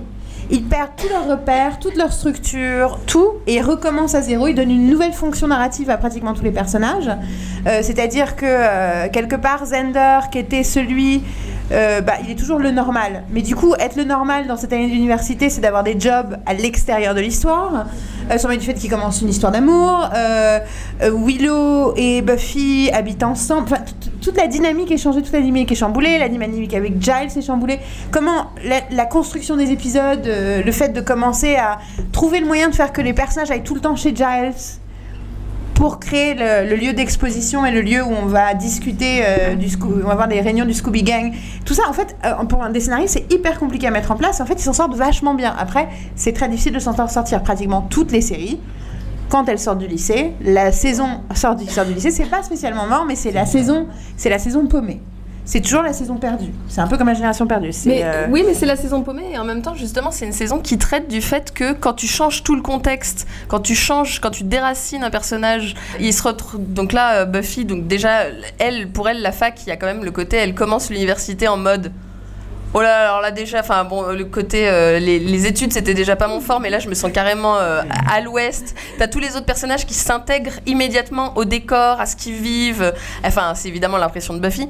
Et, euh, du coup, et, elle, elle est complètement chamboulée. Tous ses amis, il y a un éclatement du noyau du Scooby Gang qui est, qui est net. Et en même temps, justement, c'est un épisode qui prend par la main et Buffy, c'est un- une saison, pardon, qui prend par la main Buffy et nous systématiquement en tant que spectateurs pour nous dire regardez, tout a changé. Oui, la vie c'est comme ça, il y a des changements, on, on reste pas identique tout le temps. On peut pas vous faire le même épisode ad vitam aeternam, sinon c'est chiant pour tout le monde. Par contre, regardez, on vous prend par la main à chaque fois qu'on fait des changements. Le truc qui va finir par arriver, c'est que le, groupe va se recréer, c'est que tu vas te rendre compte que tu n'as pas changé et que tes points forts sont toujours tes points forts et que tes points faibles sont toujours tes points faibles. Euh, et du coup, en fait, c'est une, une saison qui traite du changement pour montrer une, une claire continuité aux spectateurs, en fait. En fait. Le public, peut-être le public a quelque chose à dire sur la 4. Vous aimez bien la saison 4 ou pas? Bon, euh, euh, levez la main ceux qui disent oui. Et ceux qui disent non. Ah bah en fait on a plus des. Ça valait le coup de faire un débat. C'est clair. Faut qu'on parle de Riley après quand même, mais. mais- Alors, euh, moi, sur la saison 4, il faut savoir déjà que j'ai parfaitement conscience qu'elle est hyper faible. hein. C'est- c'est- j'en- J'en ai conscience, mais je l'adore. C'est la, c'est la saison qui m'a fait découvrir vraiment Buffy, me mettre à fond dedans. Et en fait, ce qui me surprend quand je re-regarde cette, euh, cette, euh, cette saison, c'est que c'est, on est d'accord qu'on est dans une série fantastique. C'est une saison qui est complètement dans la science-fiction, en fait. Son arc euh, principal, c'est de la science-fiction. Et c'est pas du tout compatible avec la mythologie de base de Buffy. Et d'ailleurs, euh, c'est pas réutilisé finalement, parce que toutes les armes de l'initiative et tout ça, elles vont pas être réutilisées par Buffy après. Elle continue avec euh, son petit pieu en bois à l'ancienne, euh, ses d'ail et tout ça. Et, et, et donc je pense qu'il y a une grosse partie du fait qu'on a perdu des gens sur la saison 4 qui est, bah ouais, c'est pas de la science-fiction Buffy. Alors, il y a un essai euh, dans Buffy and Philosophy, un des premiers bouquins écrits avec des essais. Il y a un essai sur la guerre des sciences et sur l'idée que euh, la saison 4 thématise la problématique de, euh, bah, de la guerre des sciences, c'est-à-dire en gros une vision progressiste, scientifique, technologique de l'évolution du monde et une, et une vision un peu différente. Et clairement, c'est ce que dit Primeval, l'avant-dernier épisode, c'est les gars, vous avez essayé avec des machines de faire mon boulot, but this is my turf. Elle dit c'est mon, c'est mon territoire, c'est moi qui sais comment ça marche ça. Vous ne pouvez pas, avec votre technologie, avec des ordinateurs, avec, tout ce que vous avez, euh, comprendre ce qui est essentiel de comprendre avec les livres, l'histoire, la connaissance. Enfin, clairement, euh, et en même temps, c'est pas inintéressant. dans dans ce- ce- cet essai, ils disent un truc aussi sur que la première scène de Buffy, c'est Darla qui, euh, ou d'ailleurs le mec avec qui elle est, euh, qui brise euh, une des vitres de, Du labo de science. du labo de science. C'est le surnaturel qui brise la vitre de la science. Et c'est rigolo parce que moi, ce que j'adore dans Buffy, c'est que Buffy n'est jamais scientifique. Enfin, la science est toujours un peu euh, un truc étrange, euh, la technologie. Enfin, ils ont des portables que dans la saison 7, quand même, on est en 2003. voilà, ils ont des beepers pendant très très longtemps. Il y a que Willow qui sait utiliser un ordinateur dans cette maison. Personne n'a entendu parler du mot Google. Bon, enfin, voilà, donc il y y, a des trucs quand même comme ça. Et en même temps, euh, se refuse cons- complètement aussi d'être dans la question religieuse. C'est-à-dire que la question mystique existe, mais c'est très agnostique. Et donc en fait, ils sont dans cette espèce de entre les deux. Et pour moi, c'est plus euh, plus l'école des, littéraires en fait. C'est-à-dire que c'est euh, les livres, euh, le passé, mais ré- mais se baser sur la connaissance du passé, sur l'apprentissage par la lecture, par les mots, plus que par la science. Et donc pour moi, c'est important que cette saison soit aussi de la science-fiction, parce que c'est le moment pour dire non, ça pourrait être la solution pour sortir de nos problèmes, mais en fait non, c'est pas une solution, ça nous permet pas de combattre le mal comme on voudrait. Au final, on n'a pas parlé de Riley. Hein. Moi, je voudrais parler- moi, je voudrais parler de Riley quand même. Moi, je Donc, en fait, ça fait l'effet de la saison, on le zappe. non, non, non, non, non, non, non, il est essentiel, Riley. Mais il y a quelqu'un. euh, commencer par une question parce que je m'en souviens plus très bien. Euh, L'épisode de Thanksgiving avec les Indiens, Thanks, oui. 4 4 et épisode 8. Voilà, merci. Donc justement, je me demande une, une hypothèse qui euh, corrobore en fait cette idée sur, euh, sur la science aussi, qui serait pourquoi les gens peut-être euh, aiment moins la saison 4. Je me demande si elle n'est pas euh, non seulement plus dans la science-fiction, mais aussi en fait une, une saison très politique, alors que les autres sont justement plus dans les archétypes, dans la mystique, dans l'évolution personnelle.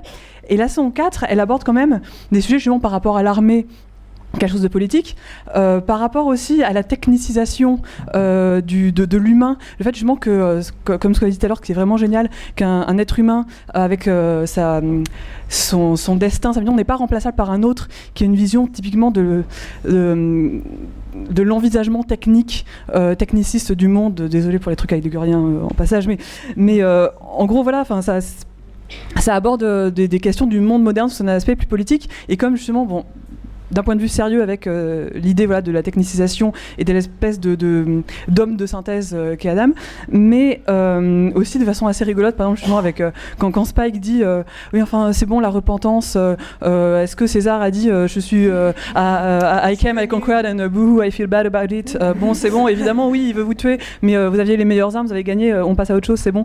Et du coup il y, a y a beaucoup de questions comme ça assez politiques qui peuvent être intéressantes, mais qui aussi peuvent euh, larguer des gens en cours de route parce que c'est forcément, c'est moins enraciné, c'est moins dans les archétypes. Moi, je pense que parce que c'est politique, malgré tout, on continue à l'aimer, elle continue à être puissante. Je le retournerai dans ce sens-là. C'est que malgré ses faiblesses, parce qu'il y a des vraies faiblesses narratives, c'est juste on n'est pas impliqué de la même façon dans ce qui arrive au personnage. Euh, euh, malgré tout, il y a quand même une bonne partie de la saison où Buffy est un peu euh, bubblehead, euh, voilà, euh, un peu la tête dans les nuages. Enfin, il y a- plein de il y a plein de choses qui sont moins, moins existentielles, moins poignantes. moins- Donc je pense qu'il y a des réelles faiblesses dans l'écriture.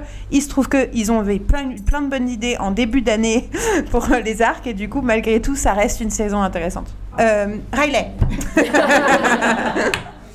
Oui, parlons, de Mais C'est marrant parce que ça me- quoi, le, le fait que À justement plein de on n'arrive pas à en parler, ça me fait penser à ce que je disais juste avant qu'on démarre l'émission qui était que euh, pour moi j'avais réfléchi à qu'est-ce que ça m'évoquait Riley dans la saison 4 et en fait ça évoque tout l'amour que je ressens pour lui dans la saison 5 mais pas du tout dans la saison 4 et que du coup c'est hyper compliqué de parler de la construction d'un personnage qui est là euh, pendant la majorité de la saison 4 pour euh, mettre en valeur des choses qui sont en train de se transformer chez Buffy et sur son, sa tentative d'avoir une relation normale euh, et, et- et pas du tout euh, et qui sont et qui sont absolument pas portés par lui la majorité du temps et que du coup lui ne devient un personnage à part entière que en fait quand l'initiative quand il quand il est perdu et que, et que l'initiative n'est plus là pour euh, pour le, le porter quoi dans un dans- en son sein. Et du coup résultat il devient un personnage intéressant en fait dans la saison 5 pour moi. Est-ce que est-ce que c'est pas un personnage justement qui qui n'a d'intérêt que, pour montrer qu'il n'a pas d'intérêt en fait Euh, un- un- Alors- Je sais pas s'il y a un terme pour ça, c'est un non personnage. J'ai trouvé une. Moi, j'ai longtemps pensé ça. Et j'ai réalisé un truc récemment. J'ai réalisé que c'était le premier mec. C'est quand même le premier mec qui la traite bien. Et que malgré tout. euh, Non, mais voilà. Non, mais oui, on peut le dire.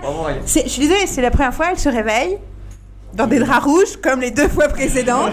Et il y a personne, mais il est juste à côté. Enfin, il est là. Et c'est, euh, je pense que pour sa, sa construction à elle, de montrer non, tous les mecs sont pas des salauds, non, tous les mecs. Et pour notre construction à nous, adolescentes qui regardions la série, euh, enfin, c'est dommage que je sois le mec le plus chiant, mais. Oui, mais de montrer que, de montrer que ça suffit pas surtout. Voilà, ça suffit pas, mais en même temps, c'est quand même important. Je veux dire, clairement, elle aurait pas survécu à son année comme ça. Et puis, au plus, plus enfin, je veux dire, elle a le droit d'être euh, amoureuse et heureuse pendant 8 mois avec un mec avec qui elle ne finira pas toute sa vie. Enfin, je veux dire, euh, si la vie euh, adulte, euh, où on vit euh, jusqu'à 90 ans, où, bon, une série un peu moins, mais quand même, on devait se résoudre à un mec et ne devait être que avec le mec important, euh, pff, ce serait triste quand même. D'ailleurs, en début de saison 4, elle l'affirme à Willow, il me semble, à un moment donné. Elle dit euh, il faut que j'essaye de, voilà, de, d'arrêter de m'intéresser à un mec parce que c'est un bad boy. Et mine de rien, c'est ce qu'elle va faire avec Riley. C'est vraiment le côté. euh, il va devenir toxico. Mais, il- ah, mais ce qui est marrant, c'est que pour moi, justement, il devient pas toxico à cause de sa relation avec Buffy. Il devient toxico parce qu'il perd sa, place dans l'initiative et qu'en fait, c'est un mec qui est pas capable. Il, est, il, a, il a pas appris à être indépendant. Donc, du coup, euh, il, est mal pas capable. il vit mal que sa meuf soit plus forte que lui. Non, mais aussi. ça, Il il- si non, elle en fait- vraiment, il le vivrait pas mal. Ouais. Il le vit mal parce qu'il sait en fait qu'elle l'aime pas vraiment. Bon alors débat sans fin sur et qu'il a l'impression, de façon complètement débile, et qu'il a l'impression de façon complètement débile que c'est parce qu'il n'est pas assez fort qu'elle ne l'aime pas. Oui. Alors que c'est pas vrai. C'est pas vrai, on est d'accord. C'est juste D'accord. parce que c'est pas- c'est pas- Je, je, je coupe ton micro, c'est scandaleux. Donc c'était un super euh, débat. On va tout de suite passer au, à l'avant-dernier sur euh, l'héritage de la série. J'appelle donc Yael, bah, qui est déjà là, Aurélien et Gauthier. Alors on va parler euh, des œuvres euh, de fiction, mais pas que, euh, qui n'auraient jamais existé sans Buffy, euh, éventuellement de la suite de la série qui existe en bande dessinée. Je sais pas si vous êtes euh, tous au courant. Qu'est-ce qui s'est passé après Buffy? Eh ben voilà, ben, euh, demandons ça à Aurélien. Qui lit les- Alors, qui lit, juste, ou vous, qui lit les comics? Qui lit, est à jour sur les comics? Ouais, on va éviter de trop spoiler alors. Qui a juste vu la saison, juste lu la saison 8 On va essayer de naviguer entre les spoilers euh, sur, sur les comics. Moi, moi j'ai j'ai lu la saison 8, j'ai lu la saison 9 et j'ai lu des bouts de la saison 10. Je me suis arrêté à la 8. Moi. Et donc la saison 8 et Moi, j'ai- 9 moi, C'est très débat. c'est canonique, on est d'accord. Quoi La saison 8, 9, 10 c'est canonique et Oui, validé par Joss. Tout à fait. Il a même écrit pas mal d'épisodes Ouais, de ouais. la saison 8. Après, il supervise les, les- les- les saisons 9 et 10. Au passage, donc, je travaille pour Panini Comics, donc euh, c'est. Tu es au courant. Voilà. J'éc- J'écris les quatrièmes de couverture pour les comics Buffy, etc. tout ça. Ouais. Ouais. Et euh, voilà. Et euh, du coup, euh, donc oui, je suis à jour moi. Euh, et, euh, et oui. et À jour, donc- euh, et publication française ou américaine? Euh, américaine, vu que je suis là, j'ai rendu le- l'édito justement du, de- du prochain tome qui sort euh, en juillet. Voilà. D'accord. D'ailleurs, Panini, euh, Angel in Face un jour. Ouais, bah, moi, je, moi, je continue, moi je continue. euh, Non, mais on, on peut, on peut le dire. Moi je continue d'essayer de pousser pour qu'on trouve une solution. Le problème, il est clair, hein, il n'y a pas eu des ventes suffisantes. Euh, donc euh, bon, on essaie de trouver une solution. J'aimerais bien qu'on publie la fin de la, la, la- la- la saison d'Angel and Face, euh, euh, mais euh, c'est compliqué, quoi. C'est euh, compliqué. Voilà. Est-ce que c'est bien alors les comics Buffy? Bah, c'est une vaste question parce qu'en fait, ça dépend des auteurs. Il y, a des, il y a des auteurs qui ont fait des super trucs dessus. Il y en a d'autres où c'est un peu moins bien. Parce que la construction, enfin, il y a quand même des arcs bien précis, comme euh, ils, ils suivent le même modèle que la série, hein, c'est-à-dire qu'en faisant une saison, un Big Bad. Ouais, tout à fait. Dans, le- la saison 8, le Big Bad, il s'appelle en VO Twilight. Ah oui, oui, Twilight. Voilà. C'est exprès. Ouais. C'est pas fait exprès, c'était au moment Ouais. où les, les bouquins n'étaient pas encore euh, hyper populaires, au moment. Enfin, ils, ont- Ouais. ils venaient de sortir, mais. Ouais, pas mais je crois qu'il y avait, a- je crois qu'il y a, au- en tout cas, au fur et à mesure, il y a des Oui, clins d'œil. ouais, il y a d'un des coup, c'est devenu, mais Ouais. en fait, quand il a trouvé le nom, euh, les bouquins, ils venaient de sortir, mais c'était pas un phénomène euh, culturel comme ça. Et est-ce qu'ils se permettent pas des trucs un peu trop gros dans ces saisons Ouais, ouais, si, ouais. Parce qu'ils peuvent dessiner et pas Ouais, ils filmer. peuvent- hein, voilà, c'est plus donc, simple. En même temps, c'est de la- une espèce de création. Après, est-ce que ça marche? C'est une autre chose, mais c'est pas parce qu'ils se prennent des trucs trop gros. Sur le coup, il y a plein de trucs dans les, dans les comics, ça part un peu en vrille, mais en fait, quand vous les relisez, franchement, en Ouais. tome, c'est beaucoup plus Ah, digeste. Et il y a des mini-arcs, hein, euh, il y a des histoires de 3, 4, 5 issues, des fois il y a des, des, des one-shots, mais il y a beaucoup de trucs qui suivent sur 3, 4, ce qui clairement reflète euh, une scénarisation comics, beaucoup plus qu'une scénarisation euh, série, euh, télé. euh, avec, c'est juste que la saison fonctionne, mais moi, moi il y a des tonnes de trucs que j'aime dans les comics et, euh, et c'est juste, c'est une lec- lecture différente, c'est c'est un- une cerise sur le gâteau, enfin c'est un truc en plus qu'on peut avoir, qu'on n'est pas obligé d'avoir, mais qu'on peut avoir et que c'est cool quoi. On n'est pas obligé d'avoir. Non, et puis surtout, enfin voilà, je vais pas vous spoiler, mais il se passe des trucs dans la saison 10, moi je suis très contente. Moi, la saison, pour le coup, non mais pour le coup, la saison, la saison 10 euh, en, en comics, c'est ma préférée. Je la trouve vraiment super bien. Le scénario, c'est le même que celle d'Angel and Face, Euh, et, euh, et- et c'est Christos, Christos Gage. Ouais. Et c'est un super bon scénariste de comics. Et il, il retrouve vraiment le ton des personnages au niveau des dialogues. On est pile sur, euh, sur, sur le ton de la série. Et est-ce qu'il y a, alors passons sur les comics, est-ce qu'il y a des séries qui peuvent se euh, revendiquer héritières de Buffy Déjà, on, on peut remercier Buffy pour une chose, c'est qu'elle a instauré un, un schéma euh, structurel au niveau des saisons, c'est-à-dire qu'on n'avait pas cette alternance de euh, Monster of the Week et de Big Bad sur la saison, et maintenant on retrouve ça absolument partout. On a surtout retrouvé ça partout dans toutes les séries de la, de la WB et de la CW après. On avait ça, euh, Smallville a copié ça. euh, Enfin voilà, c'est devenu vraiment une, euh, une base de construction, même, même dans des séries qui ne sont pas fantastiques. Véronica Mars a repris ça à sa sauce avec le, le- côté. voilà. Et c'est quelque chose qu'on retrouve maintenant, cette structure en, saison, qui est devenue de plus en plus, de plus, en plus importante. Et maintenant, on avait voilà, cette unité-là, et on avait le, besoin de, conclure et de dynamiser le récit en ne faisant pas que, du, euh, que, que de l'unitaire tout le temps, tout le temps, tout le temps, et d'apporter sa part de feuilletonnant. Bon, déjà, un truc qui est clair, c'est que c'est difficile parfois de convaincre les gens que Buffy c'est génial dans ce pays.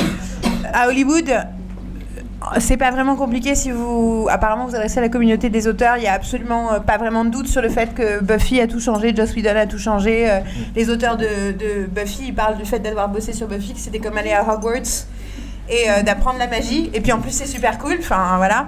Donc ça c'est un truc qui est complètement établi. Je crois que c'était le showrunner de, de Leverage, qui est une série donc a juste rien à voir, même s'il y a Christian Kane dedans, qui est un des mecs d'Angel, qui disait euh, mais si un jour j'ai un ennemi, je le mets sur le bureau de Joss Whedon parce que c'est lui qui m'a appris à écrire des personnages. Euh, un des trucs qu'on disait chez les scénaristes, le moment charnière, c'est le moment où Angel tue Jenny Calanda. Parce que c'est le moment où. Parce que c'est le moment. Non, mais si, mais à chaque fois qu'on en parle, ça me. Parce que c'est un signal lancé aux spectateurs pour leur dire il n'y a pas de reset button. Le reset button, c'est le truc qui, selon eux, est à la fin de l'épisode de Star Trek, quand tout le monde est parti en vrille, et à la fin de l'épisode, quelqu'un fait un truc et hop, tout revient comme au début. Quand Angel tue Jenny, tu peux plus revenir en arrière. Quoi qu'il arrive après, ils sont tous changés pour toujours. Ce crime a des conséquences pour tout le monde. Et ça, les, choix et les conséquences des personnages, donc c'est du feuilletonnant, mais au-delà du feuilletonnant, de juste euh, il se passe plein de trucs et il y a de la suite, et il y a une continuité, il y a l'idée que les choix des personnages ont des conséquences sur la suite de la série. Et ça, en fait, en 97, 98, 99, c'est un truc qu'on voit très très peu, qui n'existe pas vraiment et qui maintenant est dans toutes les séries. Et quand je dis toutes les séries, je dis Mad Men, Homeland, Breaking Bad, soyons clairs. Euh, faut pas, faut pas se voiler la face. C'est pas juste les séries de la CW qui en, ont- qui en sont tributaires, c'est toutes ces autres séries là aussi. Et il faut aussi savoir que Shonda Rhimes est une énorme fan de Buffy, Mhm. qu'elle a appris à penser les personnages dans Buffy. Shonda Rhimes, elle a juste révolutionné le soap. C'est Buffy aussi. Euh, et en plus, il y a une époque où euh, les mecs de Buffy, il y en avait un qui était dans Lost, il y en avait l'autre qui écrivait pour euh, 24, il y en avait l'autre qui écrivait pour euh, Gilmore Girls, l'autre qui écrivait pour The aussi. Donc en gros, les auteurs qui ont appris avec Joss Whedon ont été disséminés dans toutes les grandes séries. euh, il y avait Jane Svensson dans Battlestar Galactica, euh, il y avait euh, Martin Oxon pendant une saison et demie sur Mad Men. Toutes les séries ont été infusées par les gens qui ont travaillé avec Joss Whedon. Donc c'est, enfin, ça n'a aucun doute ça a eu des influences sur tout le monde et, et surtout une énorme influence sur les spectateurs des séries. La façon dont on communique sur les séries. Les récaps, c'est en fait c'est deux séries en même temps. hein. C'est X-Files et Buffy. Il faut pas oublier X-Files non plus. Mais ces deux communautés de fans ont créé, fans, femmes aussi bien sûr, de fans ont créé la fan creation moderne, c'est-à-dire bien sûr la fanfiction, mais aussi les récaps, les sites, les euh, dossiers, euh, All Things Philosophical on Buffy the Vampire Slayer et tout ce genre de sites. Ça, c'est vraiment. Ensuite, ça suit sur les autres séries. Et, Le- et- et d'ailleurs, pour rebondir sur ton, sur ton lapsus, euh, c'est vrai que la, la place de la femme dans, en tant qu'héroïne centrale euh, a, a complètement changé après Buffy. C'est vrai qu'on on, on a quand même un avant et un après sur la- la figure de l'héroïne centrale. Après, c'est- on est- on a- il y a encore du chemin à faire, hein. mais, euh, mais, Ah mais, bon euh, Ah non, non, c'est bon, le progrès est. Mais, euh, mais- mais voilà. Ouais, non, mais voilà, on est, on est tous d'accord. hein, donc, euh, Buffy est Non, une et série Avengers, incroyable. c'est génial, pardon. Et, euh, et mais comme on est déjà très très long, c'est super intéressant tout ce que vous dites. Mais je, peut-être on peut passer au dernier thème. Ou peut-être pas. Ou peut-être pas. Parce que j'ai peur qu'il y ait des morts après, que les gens commencent à se lancer des chaises à la figure, je sais pas quoi. Mais on a, on a un dernier thème. Bah vous vous démerdez. Et un dernier thème qui est un peu, un peu compliqué, c'est est-ce que vous êtes plutôt Angel ou Spike? On fait un tour de table d'abord pour savoir qui dit quoi Bah ouais, faisons ça. Il y a des Riley, il y a forcément des Riley aussi dans l'histoire. Euh, Alors oui, le tour de table. euh, Bah vous les gars, vous avez pas entendu Euh, moi, je préfère Angel. C'est de la provoque ou c'est vrai C'est parce que il est, il, a, il est plus important dans l'absolu que Spike. Alors attention Vous savez quoi On est deux Oui, c'est absolu. On est deux Euh, Non, non, moi, moi je pense que, moi, je pense que l'histoire Buffy Angel est beaucoup plus intéressante que la pauvre histoire de fesses entre Spike. J'ai fini intéressant. Entre Spike. Parce que c'est c'est passionnant, c'est son premier amour, c'est le, le mec qui va la, qui va la larguer, c'est- enfin tout ce qui se passe, elle va être obligée de le tuer, du- enfin tout ce qui, tout ce qui se passe avec Angel, moi me, me passionne, j'ai trouvé ça formidable. Mais après, en tant que personnage, en tant que personnage, Spike est mille fois plus intéressant, bien, bien sûr. Alors moi, moi, je suis pour que Buffy se mette avec Angel pour que Spike trouve mieux que Buffy.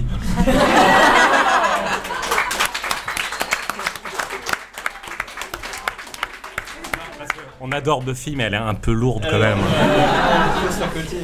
Moi, je suis Team Spike pour toujours, jusqu'à ce que la mort nous sépare. Parce que euh, Spike, c'est le personnage qui, pour moi, a l'évolution la plus incroyable de toute la série. quoi. C'est un parcours juste hallucinant. Et Angel à côté, c'est du pipi de chat. Voilà. Angeliska, c'est normal. C'est un argument un peu trivial, euh, enfin, en tout cas dans sa formulation, mais vraiment Spike, c'est un personnage qui a un parcours juste incroyable et qui est un personnage euh, épique, euh, romantique, bien plus que Angel, et qui permet justement d'apporter plein de nuances, plein d'ambivalence dans la série. Alors, attends, Oui, euh, euh, non, non, non, non, mais eh, on fait le là, tour sur de la- table là. Alors, ok, on, finit le tour de table. Je veux juste dire, Spike n'a jamais eu sa série. Tout peut arriver Moi, je dirais surtout que Spike est arrivé dans Angel pour le sauver. Merci. Son tour de table? Euh, non, alors, Alors, Yael, Yael, euh, non, non, mais je suis toi, entièrement t'es d'accord Team avec ce que Angel, dit hein, c'est- c'est c'est connu. Hein. Je suis entièrement d'accord avec euh, Carole, mais euh, c'est pas seulement que Spike est un personnage, c'est que leur relation est géniale. C'est-à-dire que pour moi, c'est pas que ils sont ensemble, c'est pas parce qu'ils sont poussés l'un vers l'autre, parce qu'elle est, elle, traîne tout le temps avec des vampires et qu'en gros c'est lui qui est là. C'est parce que depuis le départ, malgré leurs différences, ils ne peuvent pas s'empêcher de s'entendre. Depuis le début, je suis désolée, fin de saison 2, elle lui dit je te déteste et il dit je suis tout ce que tu as et c'est resté vrai. Mais c'est ça, c'est tout ce qu'elle a. Elle a, que, ce mec, elle a que ce mec à côté d'elle, elle, elle y va par défaut. Non, non, non, non. Elle ne peut compter sur personne comme elle peut compter sur Spike. Elle n'aime personne comme elle aime Spike et vice versa. Vas-y, euh, Alix. Alors moi je vais faire ma chieuse habituelle. Euh, du coup moi c'était juste, euh, je, je me permets de dire d'abord je suis anti-team. Parce que putain depuis quand il faut choisir entre son premier amour et, et- et- et un amour aussi beau que celui qu'il y a entre, Spike- euh, entre Spike et Buffy?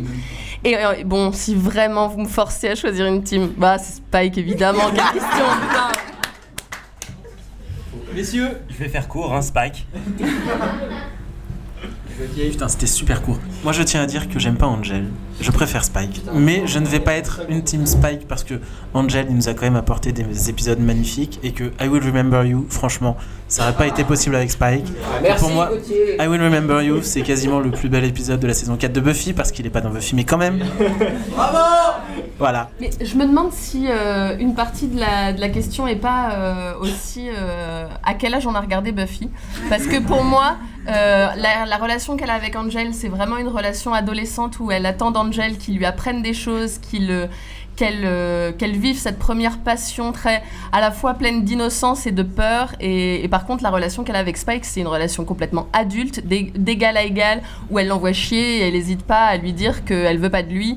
Et en même temps elle n'hésite pas aussi à coucher avec sans se poser de questions même si elle n'est pas sûre de l'aimer vraiment. Et enfin c'est très c'est beaucoup plus tourmenté mais du coup c'est tourmenté dans quelque chose de beaucoup plus réaliste de beaucoup plus adulte et du coup, euh, voilà, peut-être que moi, comme je l'ai vu peut-être un peu plus, euh, enfin pas adolescente, c'est peut-être pour ça que Spike. Je tiens à dire, moi j'ai eu un Angel et un Spike dans ma vie, enfin pas vraiment comme eux, mais un peu quand même. Et, euh, et je dois dire qu'il y a un côté, euh, euh, un côté sur les émois. euh, ah, c'est trop terrible, tu veuilles pas être avec moi, euh, il peut pas être ensemble. Je- Angel, c'est sympa 5 minutes, mais en réalité c'est beaucoup plus touchant ce fait qu'ils sont, ils ne peuvent pas s'empêcher d'être dans la vie l'autre, euh, Buffy et Spike. Et quelque part, c'est exactement ce qui se repasse dans les comics.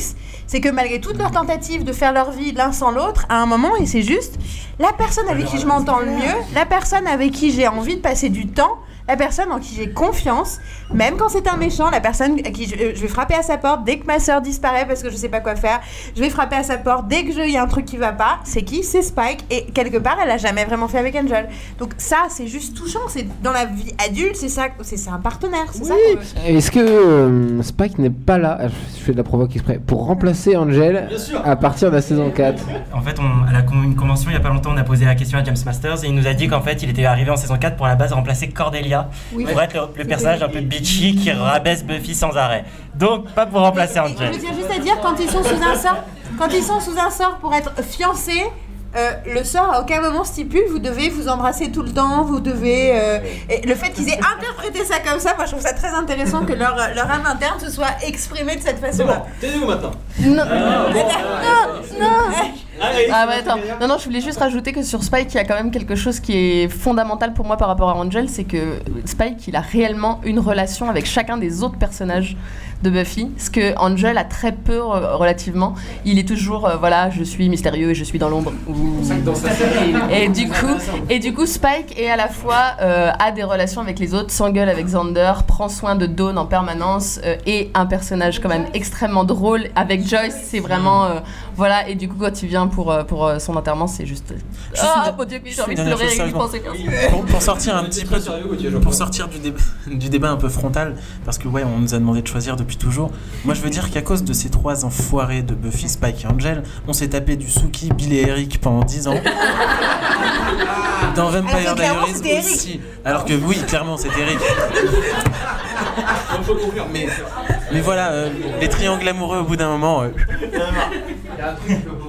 C'est que Buffy est amoureuse d'Angel avant de mourir et elle tombe amoureuse de Spike une fois qu'elle elle-même est morte. Et donc du coup ils se comprennent. Donc il y a un truc aussi, mais là où je suis d'accord avec ce que disait Gauthier, c'est que la relation Angel et Buffy nous a offert des scènes comme jamais on a eu avec Spike. L'épisode I Will, Will Always Remember You, l'épisode de la mort dans un catelar, euh, l'épisode du départ. Jamais on en aura eu Sarah, Mi- enfin Buffy euh, dans un état comme ça avec Spike. Donc du coup pour moi plus Team Angel quand que même. les scènes de la saison 7, euh, la plupart des Elle scènes est qui morte, c'est notre Buffy.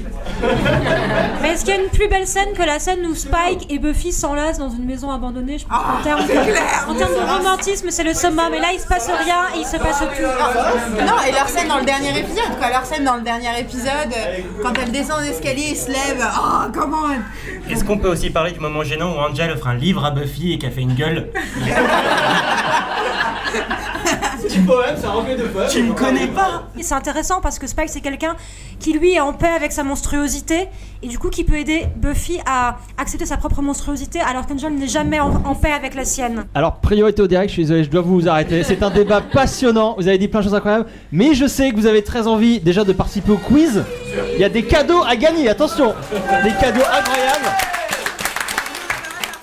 Bah non, euh, c'est interdit. Euh, donc, on, c'est ça, c'est la fin pour ce podcast. Merci beaucoup, merci à tous nos intervenants. On vous fait des énormes bisous.